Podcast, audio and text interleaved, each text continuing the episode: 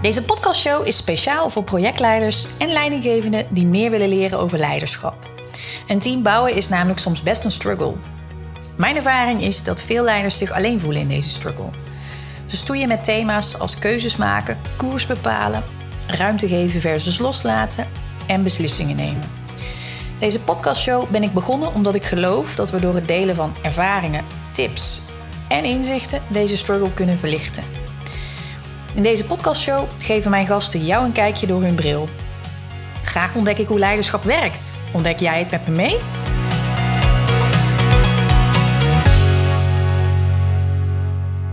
Welkom bij weer een nieuwe aflevering uit de podcastserie Leiderschap door de bril van. Vandaag kijken we naar leiderschap door de bril van Frederica van der Meer. Uh, zij coacht leiders, uh, teams en um, doet dat met behulp van paarden. En ik heb dat zelf een keertje aan de lijf mogen ondervonden bij haar. En ik vond het zo indrukwekkend dat ik dacht, het interessant om ook een uh, aflevering over op te nemen. Om uh, daar wat meer bekendheid aan te geven. Want ik denk dat het heel waardevol is. Het is een mooi gesprek geworden. Frederica vertelt meer over wat uh, paardencoaching nou zo bijzonder maakt. En waarom het uh, werkt. En waar je het nou het beste voor kan inzetten. En ze geeft ons ook nog een kijkje in haar persoonlijke nou ja, kwesten die ze heeft uh, afgelegd in haar persoonlijk leiderschap. En uh, heeft ook nog wat mooie tips voor je op het einde. Dus luister zeker door tot het einde. En uh, ik ben heel erg benieuwd wat je van deze aflevering vindt. Laat het me weten. En voor nu heel veel luisterplezier. Nou, Frederica, welkom in de podcast. Dankjewel, leuk. Ja, dit is een podcast die nemen we op afstand op in de coronatijdperk.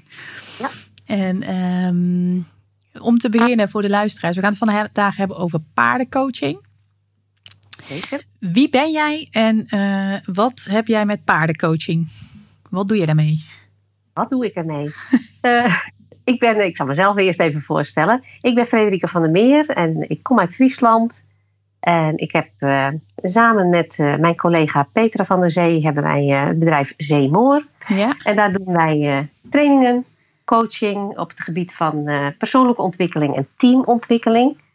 Uh, voor organisaties, leidinggevenden, et cetera. En uh, wij zetten daarbij de hulp van paarden in. Paarden, oké. Okay. Ja. want wat is er zo bijzonder aan paarden? Wat kunnen we daarvan leren en mee doen? Wat kunnen we daarmee doen? Heel veel. Ja. ja. Nee, paardencoaching is een uh, ja, eigenlijk waar, uh, waar, waar, waar, leent het zich heel goed voor, voor uh, ja, eigenlijk alle vraagstukken waarbij iemand inzicht wil hebben in zijn eigen onbewuste gedrag. Mm-hmm. En ja, met het paard kun je daar dan nieuw gedrag kun je, gaan inzetten, kun je daarmee gaan oefenen. En ja, 80% van ons handelen is, komt eigenlijk voort uit onbewust gedrag. Yeah. Ja, en daar we hebben heel veel patronen waar we ons helemaal niet meer bewust van zijn. En uh, ja, veel mensen voelen wel dat er dan iets, iets gaande is, maar kunnen er dan geen goede duiding aan geven. Ja. En uh, ja, dat kun je bij de paarden, uh, die, die, die reageren daarop. Dus daarom doen wij heel veel werken met, met de paarden. Ja, en wat maakt dat een paard dan iets het klinkt een beetje. Tenminste, ik kan me voorstellen dat het zweverig klinkt voor sommige mensen. Van oké, okay, paardencoaching, die voelen iets wat onbewust is. En hoezo voelt een paard iets wat er wel is, maar wat je zelf niet doorhebt? Hoe, hoe werkt dat? Ja, een paard is van nature een uh, kuddedier. Ja. Dus zij uh, leven in een kudde. En dat mm-hmm. doen zij puur om te kunnen overleven. En vanuit dit, dat kuddegedrag. Uh, daar gaan wij eigenlijk, uh, dat is wat wij heel goed kunnen gebruiken bij de paarden. Want zodra je bij de paarden in de bak staat, dan zijn wij onderdeel van hun kudde. Oké. Okay. En als jij uh, niet helemaal veilig voelt, of je bent niet helemaal uh, congruent, hè, je hoofd klopt niet helemaal met, met, je, met je gevoelstuk, dan zal een paard daar absoluut op gaan reageren, omdat het niet veilig voelt en dus de kudde in gevaar kan zijn. Oh ja, oké. Okay. En, en, wat merk je dan aan een paard? Of wat zie je dan aan, bij een paard dat signalen zijn dat het onveilig is? Die... Dat kan dus van alles zijn. Ja. Het kan zijn dat een paard uh, uh, niet mee wil. dat die blijft staan. Het kan zijn, hè, we kennen allemaal de, de, de reacties: uh, vechten, vluchten en bevriezen. Ja. Nou, dat, dat is dus ook bij een paard. Zodra er onveiligheid is, dan gaat hij een van die drie inzetten. Dus dat zie je in, in de paardencoaching. Komt dat gedrag, daar gaan ze op reageren. Is het niet veilig, dan gaan ze of bij je weg, of ze blijven staan. Ja. Of ze, hè, het, het vechten, dat, gelukkig komt dat niet zoveel voor. voor. dan zou het wel een hele gekke coaching gaan worden. Ja. Maar zij gaan dus dat gedrag, ja, dat gaan zij inzetten. Ja.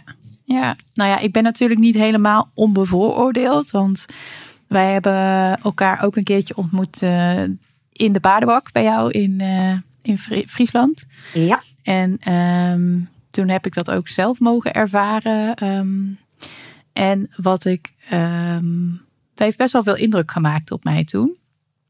Um, want ik merkte dat ik van tevoren een beetje sceptisch was. Dat ik dacht, oké, okay, paarden, ik, ik heb er niet zoveel mee. Ik vind ze eigenlijk een beetje eng stiekem. Want ze zijn heel erg groot. En ik heb altijd het gevoel dat paarden dwars door me heen kunnen kijken. Dat, ze, dat ik niks voor ze kan verbergen. Maar dat ja, klopt ook wel een beetje als ik zo jouw verhaal hoor. Dat het eigenlijk hele gevoelige beesten zijn die uh, ook heel goed uh, aanvoelen wat er onder water speelt. Dus als je zelf die angst hebt of een beetje nou ja, spanning met je meeneemt, dan uh, ja. ja. zijn zij echt een spiegel om dat terug te geven. Ja. Um, en, um, maar dat het ook tegelijkertijd heel anders kan werken. Dat je echt die kracht van de paarden voelt. Doordat je juist um, wel heel erg in die lijn zit. Ja, klopt uh, helemaal. En dat vond ik zelf wel echt een openbaring. En je, kunt zelfs, je kunt zelfs verliefd worden op een paard. Uh, ja, Annemiek, dat moet niet gekker worden, hè? Oh, ja, dat was wel uh, een kortstondige liefde als in van... Ik heb hem daarna nooit meer gezien. een soort vakantieliefde, maar... Uh, Zoiets, ja. Maar wel heel maar bijzonder. Ja, het is inderdaad wat je zegt. de, de kracht van... het is eigenlijk de kracht van het paard. Wat, wat, wat is nou de kracht van het paard in dat, in dat coachingsgedeelte? En uh, dat is heel mooi. Eigenlijk kun je het in, in drie dingen verdelen. Ja. Want het eerste is, uh, nou, het, het wordt heel vaak uh, paarden spiegelen, hè, zeggen ze dan. Mm -hmm. ik noem het altijd, het is niet spiegelen, want dan zou die precies doen wat jij ook doet. maar het paard geeft jou een kijkje in de spiegel van jezelf. Dus dat, het, het, door, die, door dat kuddegedrag, ja, reageren zij dus op onduidelijkheid of dat het niet veilig is uh, of dat je niet helder communiceert of dat je geen leiderschap laat zien. En daar reageren zij op. En dat kan op, uh, op hele verschillende manieren zijn. Maar het is vooral dan zeg maar het, het hoofd, dus wat niet in lijn is met uh, gevoel, ja. zeg maar. Het, congruentie, ja. is dat het goede woord daarvoor? Ja, of is het, ja klopt. Dat in ieder geval hart en hoofd verbonden zijn met elkaar en dat je ja. uitstraalt wat je ook en echt die onbewuste processen, daar reageren zij ook op. Zij, zij pikken ze wel op. En wij zitten heel veel in ons hoofd. Ja. Uh, en zij pikken echt die onbewuste processen, ja, die, die pikken zij op en ze laten ze eigenlijk, maken ze ze voor ons zichtbaar. Ja. Dus dat is een hele mooie uh, manier uh, dat je, ja, dat, dat, dat paard gewoon op, op dat gebied ingezet wordt. Mm -hmm. En ja, het tweede is dat het paard natuurlijk ook een, een, een hele mooi beroep doet op het gehele leervermogen van mensen. Want naast het intellectuele leervermogen ja, doet een paard ook een appel op de daadwerkelijke praktische vaardigheden van een coaché. En uh, omgaan met wat er op dat moment speelt. Wat daar, bedoel je daarmee? Of kan je daar eens een voorbeeld van noemen? Het paard dat, uh, dat is echt in het nu. Het paard denkt niet, uh, morgen ga ik dit doen of over een uur ga ik zus of zo. Het paard is alleen maar in het nu. Mm -hmm. En wij zijn vaak in ons hoofd al uh, verder of we zijn met andere gedachten bezig. Dus dat, ja, hij, hij doet een appel van, oh, hier blijven, we zijn nu hier. Ja. Hier moet het gebeuren. Ja, er speelt voor de rest ook niks anders mee, zeg maar. Het is echt nee. jij, dat paard in de bak en misschien nog wat ja. ballen, balken, ringen Precies. of uh, accessoires, ja. uh, hulpmiddelen. Ja, ja. En, en je hebt ook dat. Hey, je gaat met dat paard dus ook praktisch aan de slag door, door mee te gaan lopen of nou, noem maar op. Hè. Het kan, kan verschillende dingen zijn. Mm -hmm. En daar komt ook dat je dus op verschillende manieren komt ook nieuw gedrag processen komen ook je brein binnen. Het is niet alleen ehm, eh, dat je theorie krijgt. Nee, het is en theorie en een inzicht. En je bent praktisch bezig. Dus er gebeurt heel veel. Dat is een, uh, uh, ja, meerdere.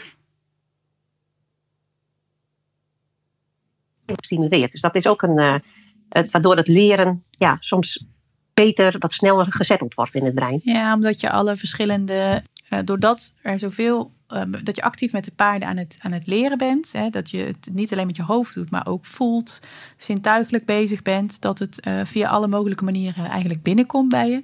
Dat het daardoor een hele krachtige manier is om dingen zichtbaar te maken en inzichten te verkrijgen. Ja, klopt. En dat was deel 2 van een opsomming waar jij mee bezig was. Hebben we nog deel 3? 3. Wat is nummer 3? Vertel. De sociale steun van het paard. Oké. Uh, die is sterk. Dat is echt, uh, wij zien dat ook echt gebeuren. Uh, de warmte van het paard, die, die letterlijke aaibaarheid. En vooral dat het paard totaal geen oordeel heeft. Dat, uh, ja, dat biedt in hoge mate een sociale steun. Ja. En dan komen we ook even bij het, waar je het zo net al over had. Dat je met angst voor het paard de bak in gaat. Ja. ja, met kloppend hart, zweethandjes en een, een bilnaad die niet helemaal meer droog is misschien. Maar door, de, door die sociale steun die dat paard geeft, uh, ja, dat, dat, dat, dat gebeurt iets op je stressontwikkeling op dat moment. Het is, uh, er komt een, een, een, stofje vrij. En uh, we zien echt dat binnen no time mensen veel opener gaan staan. Er komt ruimte, juist ook ruimte voor dat zelfonderzoek van ja, wat gebeurt er eigenlijk? Ja. Wat, uh, waar, waar komt mijn angst? Uh, ben ik echt angstig voor het paard? Of is het een, iets wat groter is? Uh, ja, er komt ruimte en tijd en openheid om dat voor, die, voor die zelfontwikkeling. Om te onderzoeken. Dat, ja, ja. ja. Dat is dus... ook een, een hele belangrijke eigenlijk, die laatste. Want dat, ja. dat, ja, dat is echt een extra met het werken met, met het ja. paard.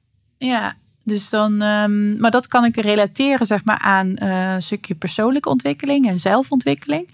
En hoe kan je dan paardencoaching inzetten uh, als je met je team bijvoorbeeld uh, wil groeien of dingen zichtbaar wil maken? Hoe werkt dat dan?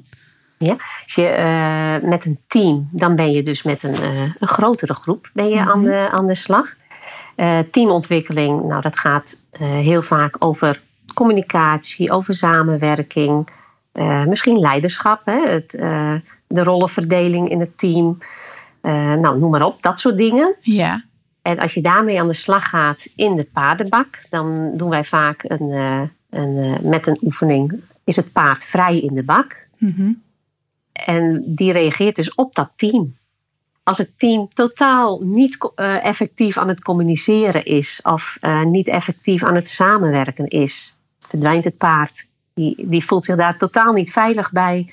En die, gaat, uh, die loopt bij dat, bij dat team weg. Ja. Dus je kunt uh, ja, op gebied van samenwerking en communicatie kun je ontzettend veel. En ook uh, oefening. nou, zal ik even een voorbeeld noemen? Ja. dat wij het paard bijvoorbeeld. we zetten het paard in, in een gemaakt blok. Dat is blok A. Ja. En zij moeten met z'n allen, het hele team, moet met z'n allen het paard van A naar blok B aan de andere kant van de bak brengen. Ja. Ze mogen het paard niet aanraken. Het okay. paard mag niet aan een touwtje. dus dat is uh, een kwestie van overleg plegen, uh, samenwerken, afspraken maken, wie doet wat, et cetera. Is dat uh, niet duidelijk? Nou, dan gaat het paard van links naar rechts, maar we komen niet in blok B terecht met z'n allen. En dan zie je op een gegeven moment dat ze denken: ja, dit werkt niet. Nee, dit gaat niet werken. En dan komt er een communicatie op gang. Dan gaan ze afspraken maken. Dan gaan ze samenwerken als een team met een, een gezamenlijk doel. Uh, nou, je kent het, uh, de teamdingen. Ja. En als ze dat gaan inzetten, nou, dan zie je in één keer dat het paard of hun volgt. Want dat, als het klopt, als het, als het allemaal klopt, dan volgt het paard gewoon. En dat is dus heel mooi zodra ze weer iets doen waardoor het uh, team weer niet op één lijn gaat zitten, ja. gaat het paard er gelijk weer op reageren. En dat dus is de al... kunst dan om op één lijn te zitten en om heel vastberaden naar blok B toe te gaan, zeg maar, met elkaar. Dat iedereen ja, ze moeten eigenlijk, uh, zie je dat het team een, uh, als het ware ook een kudde gaat vormen. En als daar de afspraken niet duidelijk zijn, ja, dan zal dat paard daar niks mee kunnen. Die, die, daar is geen veiligheid, dat is, nee. ja, het klopt niet. Die kan daar niet dus, in mee. Nee. En wat is er, hoe werkt dat bij een kudde dan met paarden? Want ik ben niet heel erg in thuis, moet ik zeggen. Heb je daar um, altijd een leider? Of, of, of hoe, hoe ziet ja. zo'n kudde eruit? klopt. Uh, een kudde, uh, wij denken altijd dat daar een, een prachtige hengstaande baas is. Helaas. Goh. Ja. Het is een, in een kudde paden, daar heb je het verschil tussen dominant leiderschap en leidend leiderschap. Oké. Okay. En in een, in een kudde is een dominante hengst. Dat is degene die achteraan de kudde zorgt dat dat iedereen meedoet, dat iedereen de leidende merrie die voorop loopt, mm-hmm. dat, die, dat, die, dat de kudde bij elkaar blijft als het ware. Als er iemand uh, echt gedrag vertoont wat niet helemaal door de bocht kan, dan treedt hij wel even op. Ja. Hij is echt het drijvende leiderschap. Maar voor aan de kudde, daar hebben we de, de leidende merrie. Ja. En die leidende merrie, die geeft echt leidend leiderschap. Dus die, uh, die zorgt ervoor dat er uh, richting wordt gegeven aan de groep. Die zorgt dat die kudde zonder te veel uh, energieverlies van eet-drinkplek A naar eet-drinkplek B wordt gebracht. Ja. En dat die daar komt.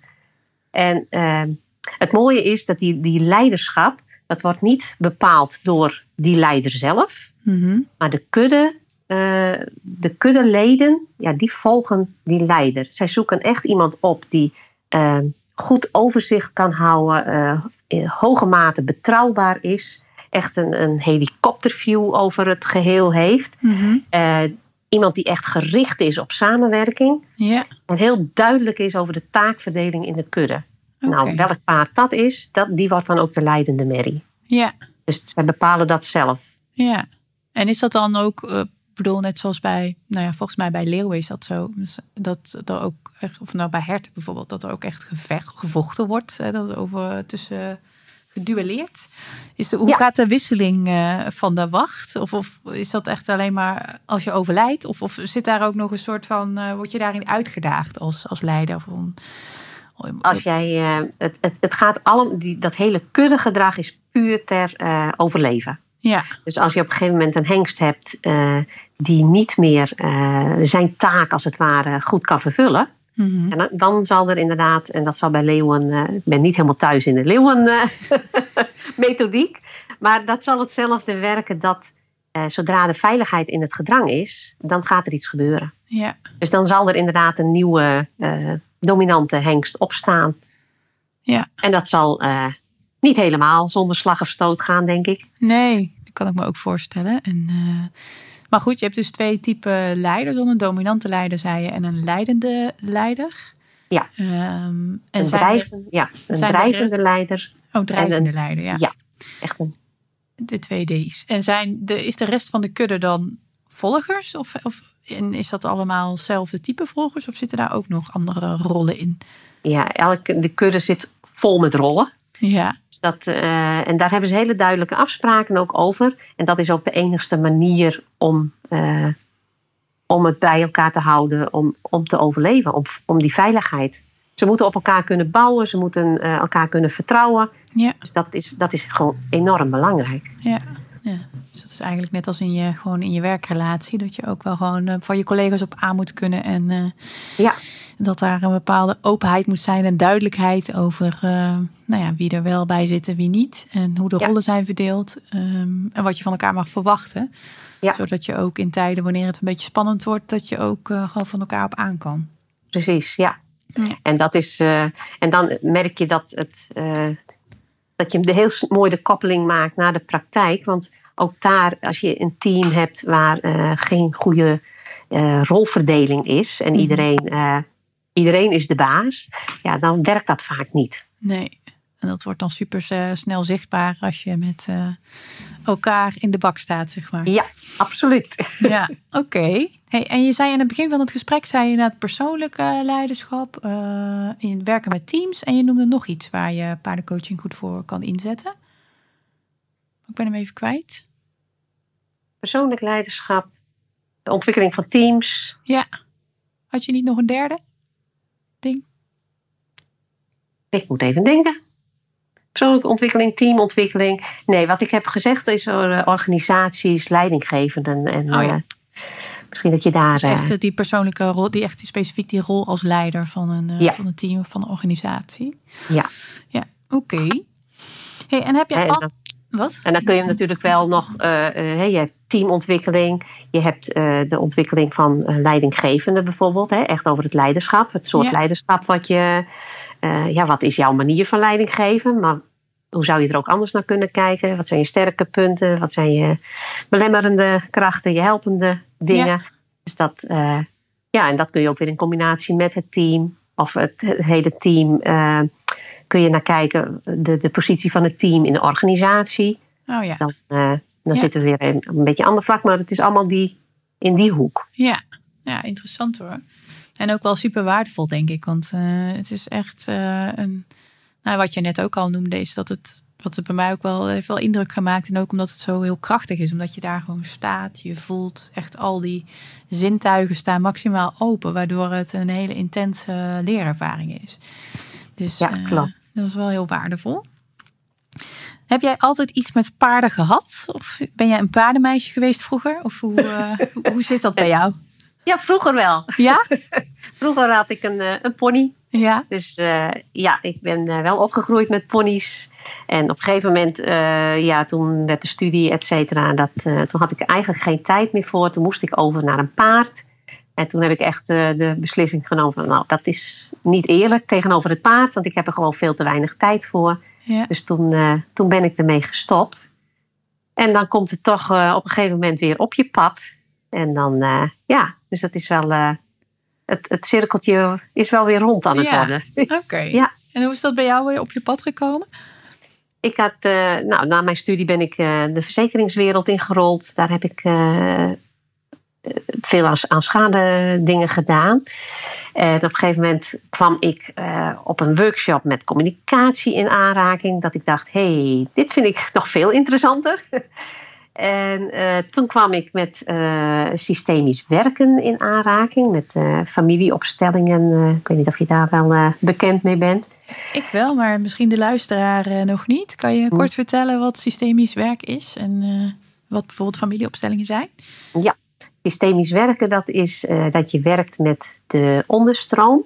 Ik leg het altijd eh, eh, op deze manier maar wat uit. Dat, dat als je naar de zee kijkt, dan zie je de golfjes. En je, zit, je denkt dat die golfjes bijvoorbeeld allemaal naar rechts gaan. Dat Ja. daar de stroom heen gaat. Maar zodra jij de zee induikt, dan zit er onder die golven kan daar een enorme sterke stroming staan die je compleet de andere kant optrekt. Dus dat is, eh, dat is de onderstroom, noem ik die. En de, wij werken heel veel met die onderstroom. En die onderstroom dat, die zit in elk systeem. En ieder mens maakt deel uit van een familiesysteem. Mhm. Daar, eh, of je nu wilt of niet, daar horen we allemaal bij. Ieder Ja, heeft je zijn eigen allemaal familie. ooit ouders gehad en eh, Ja. misschien ook broers of zussen. Maar Ja. je komt in ieder geval ergens vandaan. Je komt ergens vandaan, ja. En, maar je hebt dus ook dat je deel bent van een werksysteem. Als jij op je werk zit, dan hoor jij bij je werksysteem. Dan ben je daar onderdeel van. En bedoel je daarmee een bedrijfscultuur of een, een, een team? Of, of, of wat bedoel je Je- daarmee? Ja, je organisatie kan dus een, eh, een systeem zijn. Mhm. Dat, eh, dat jij als team onderdeel bent van, de van het organisatiesysteem. Maar je kunt ook eh, deel zijn dat je team een systeem is. En dat jij deel bent van, eh, onderdeel bent van je team. Mhm. Je kunt hem dus verkleinen, je kunt hem vergroten. Je kunt ook nog dat je organisatie een onderdeel is van een nog veel groter organisatiesysteem. Ja, dus je kunt een, eh, zeg maar, als je de organisatie ziet als een systeem, kan je binnen dat systeem ook andere systemen hebben. Bijvoorbeeld losse teams of afdelingen of Ja. eh, projectgroepen of nou Ja. ja. een verzameling mensen met een bepaald kenmerk of een bepaalde Ja. titel. Bijvoorbeeld alle leidinggevenden. Ja. En dus daar, zitten, eh, ja, daar, daar heb je veel eh, mogelijkheden in. En in zo'n systeem moet, eh, als daar zijn eigenlijk drie punten. als er iets ontbreekt in de balans, in het nemen en geven. Dus er wordt Mhm. heel veel van je gevraagd, maar er wordt aan de andere kant niks gegeven. Dan zit er in de balans iets niet goed. Of je hebt eh, bijvoorbeeld in de, in de binding dat je er niet echt bij hoort. In een systeem hoort iedereen erbij. Iedereen heeft daar een plek. En soms dan eh, wordt een plek, eh, wordt een functie bijvoorbeeld opgeheven. Of hij verdwijnt op de een of andere manier. Ja. Daar kan heel veel reuring door ontstaan. En je hebt ook nog de ordening. Iedereen staat op een vaste plek in, in een organisatie. Mhm. Je kunt, eh, als je een directeur hebt en je hebt een teamleider. En je, ik doe het even heel simpel hoor. De, de directeur, een teamleider en eh, je teamleden. ja. Dat, dat staan allemaal op een andere plek. De, de directeur Het staat boven. bedoel je, ja. Ja. En dat is, dat is een systemische rangorde. Dus dat wil niet zeggen dat diegene al eh, beter is of zo. Maar het is een systemische orde die in een organisatie eh, zit. Ja. Zit daar een verschuiving in, dan merk je dat ook. Dan kan die eh, verschuiving, kan de, die geeft symptomen. En die symptomen die kunnen in een ander team, in een onderliggend team, heel erg opgepakt worden.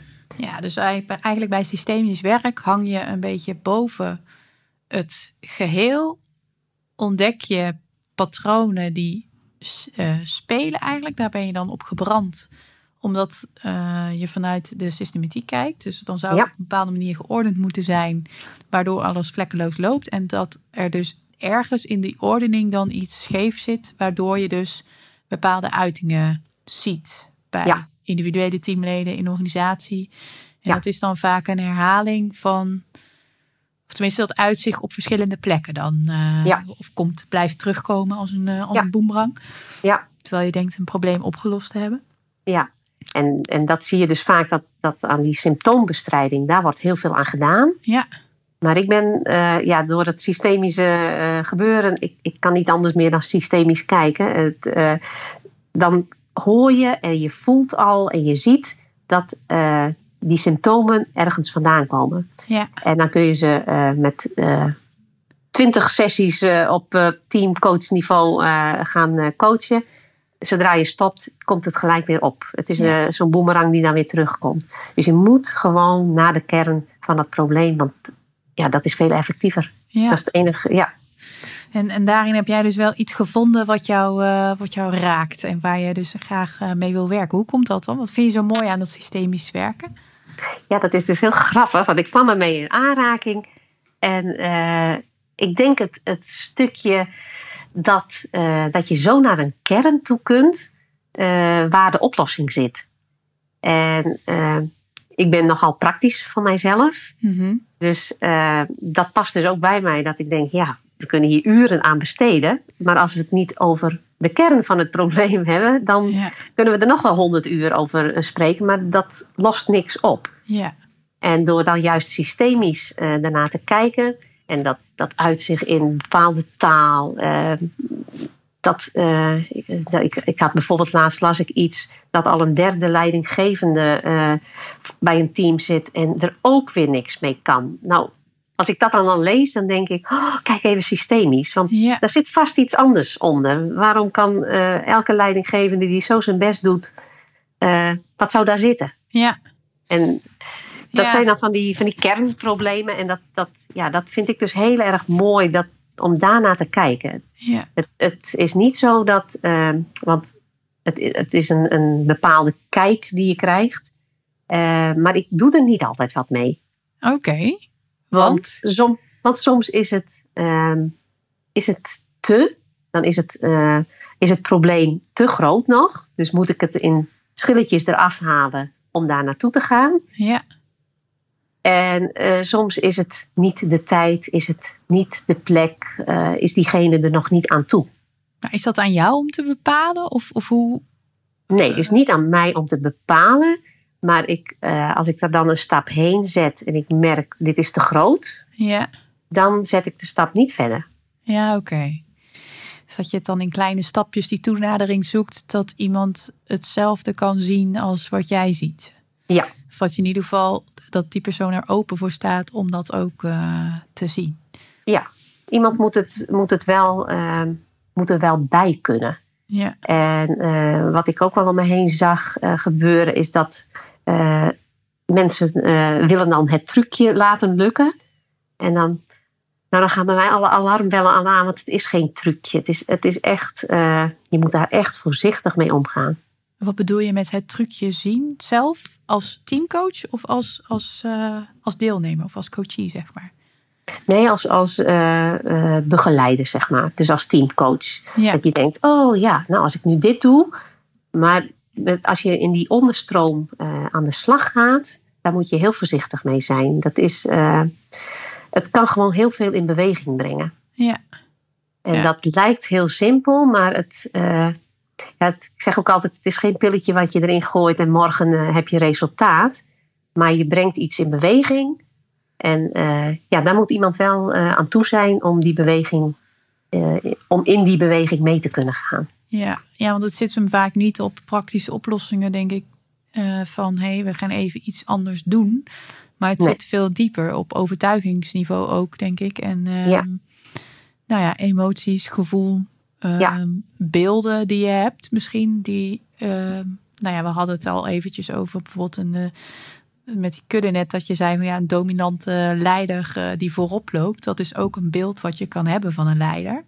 Maar wat niet wil zeggen dat je zelf bijvoorbeeld als je met jouw eigen leiderschap aan de slag gaat, dat jij een dominante leider bent die voorop loopt. Maar misschien ben jij wel meer um, de drijvende kracht, zeg maar, die vanuit een andere positie leidt in plaats van voorop lopen, maar die meer vanuit de achterhoede eigenlijk ja. uitstuurt of tussen de mensen staat, bij wijze van ja. spreken.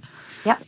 En dat zijn wel dingen waar je dan op uitkomt op um, meer het stukje overtuigingen en denkbeelden, wat ook even wat tijd nodig heeft, denk ik, om dat uh, ja, aan te passen en te verwerken. Dat dat ja. uh, misschien anders is dan dat je dat al 30 jaar denkt. Gedaan hebt. Ja. ja. ja. En het is inderdaad, hè, als je, als je de, de, de, je zei zo mooi, de, de dominante leider, hè, de, de, of de, de drijvende, een drijvende leiderschap, dat je dat hebt. En soms dan loop je in een van die twee loop je ergens tegenaan, uh, wat niet meer werkt. Maar heb je geen idee of je nou eigenlijk die leidende bent, of dat je eentje bent die aan de voorkant uh, aan het trekken is. Ja. Maar dan kunnen we ook een, een laagje dieper kijken van wat, uh, waarom doe je dat eigenlijk altijd zo?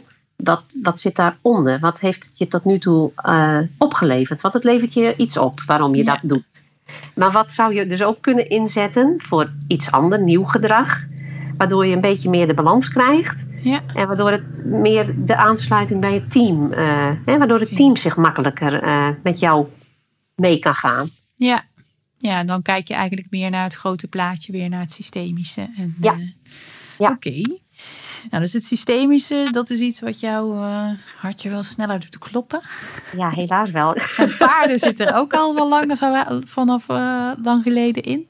Ja. ja. En, uh, en dat is dus samengekomen. En je doet het samen met Petra, zei je aan het begin van het gesprek?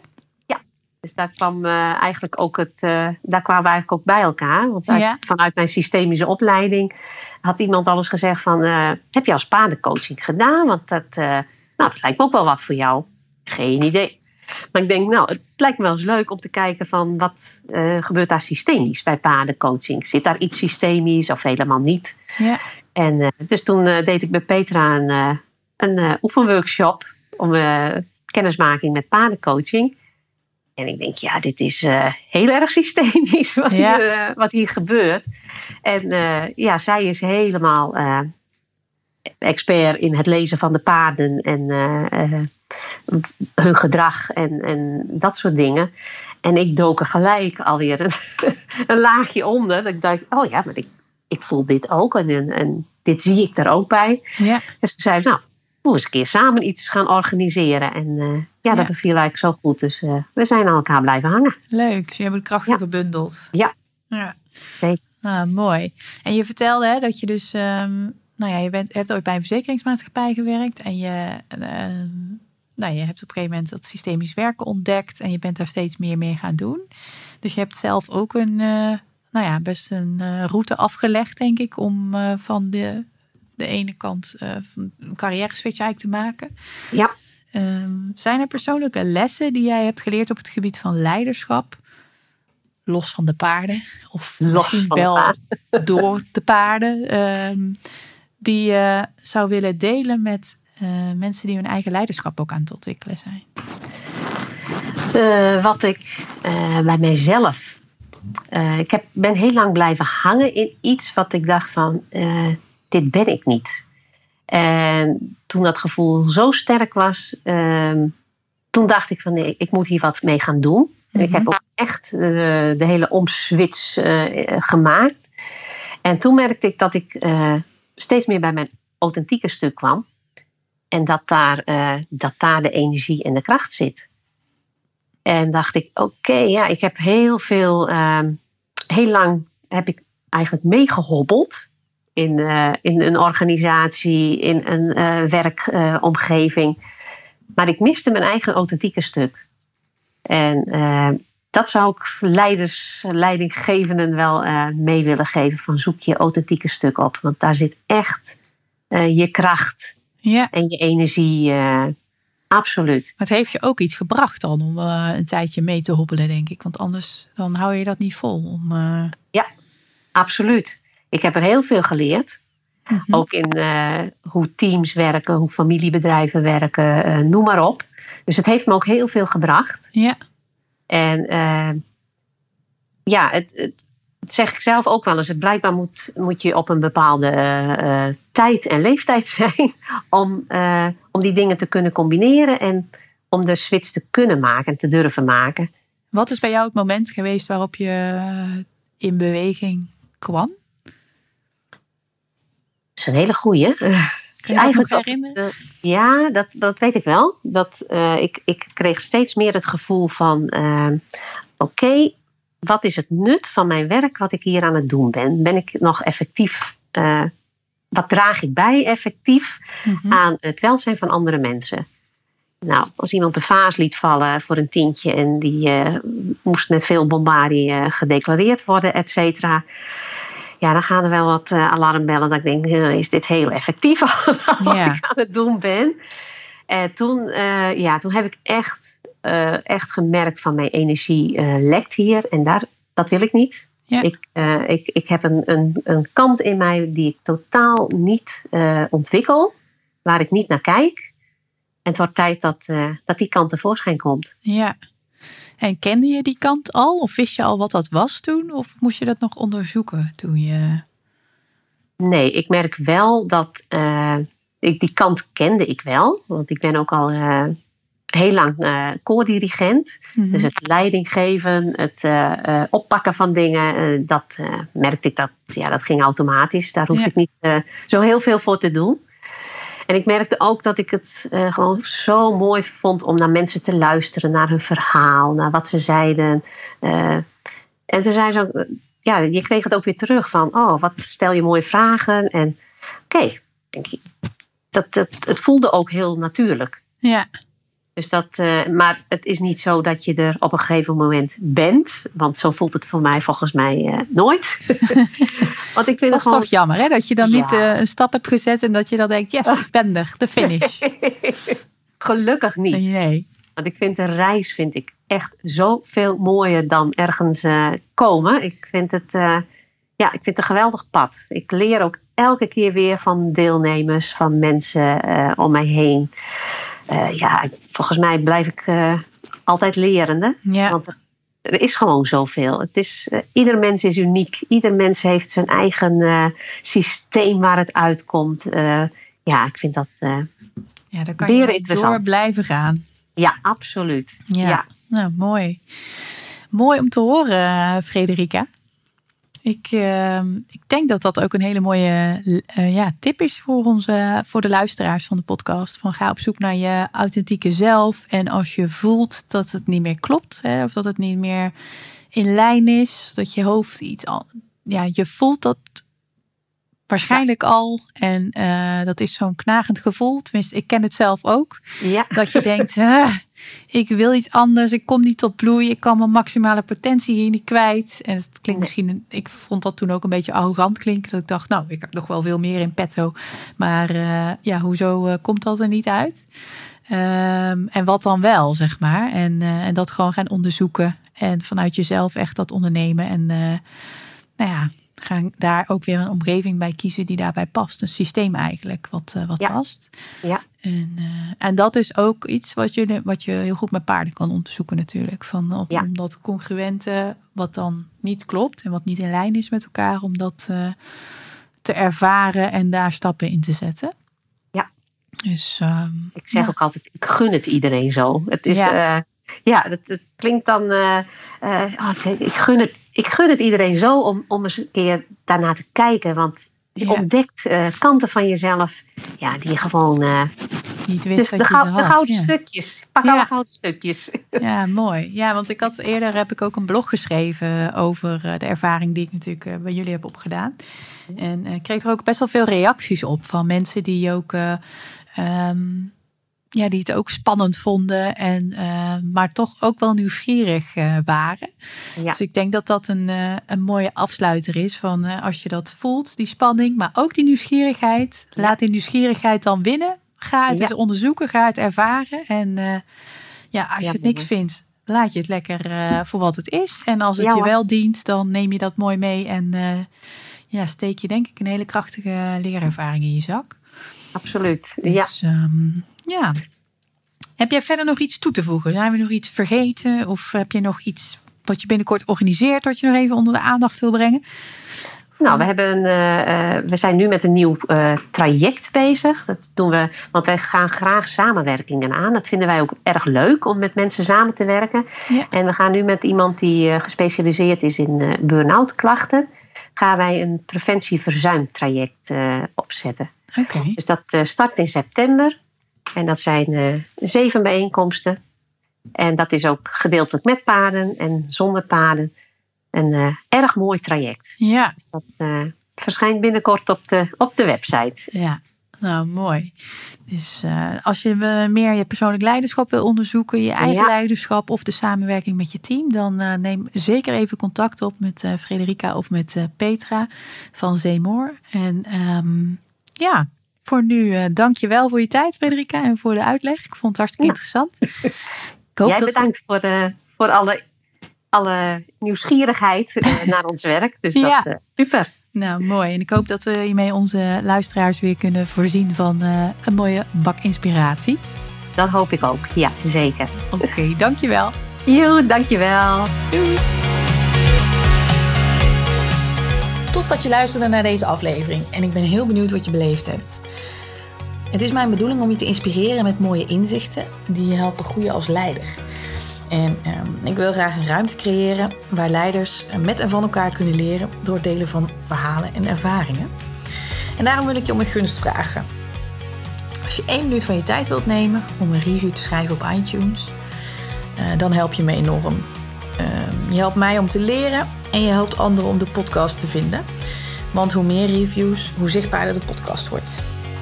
Ik kijk uit naar je reactie en naar eh, wat je beleefd hebt. Mijn dank is groot en eh, hopelijk ben je er de volgende keer weer bij. Tot snel!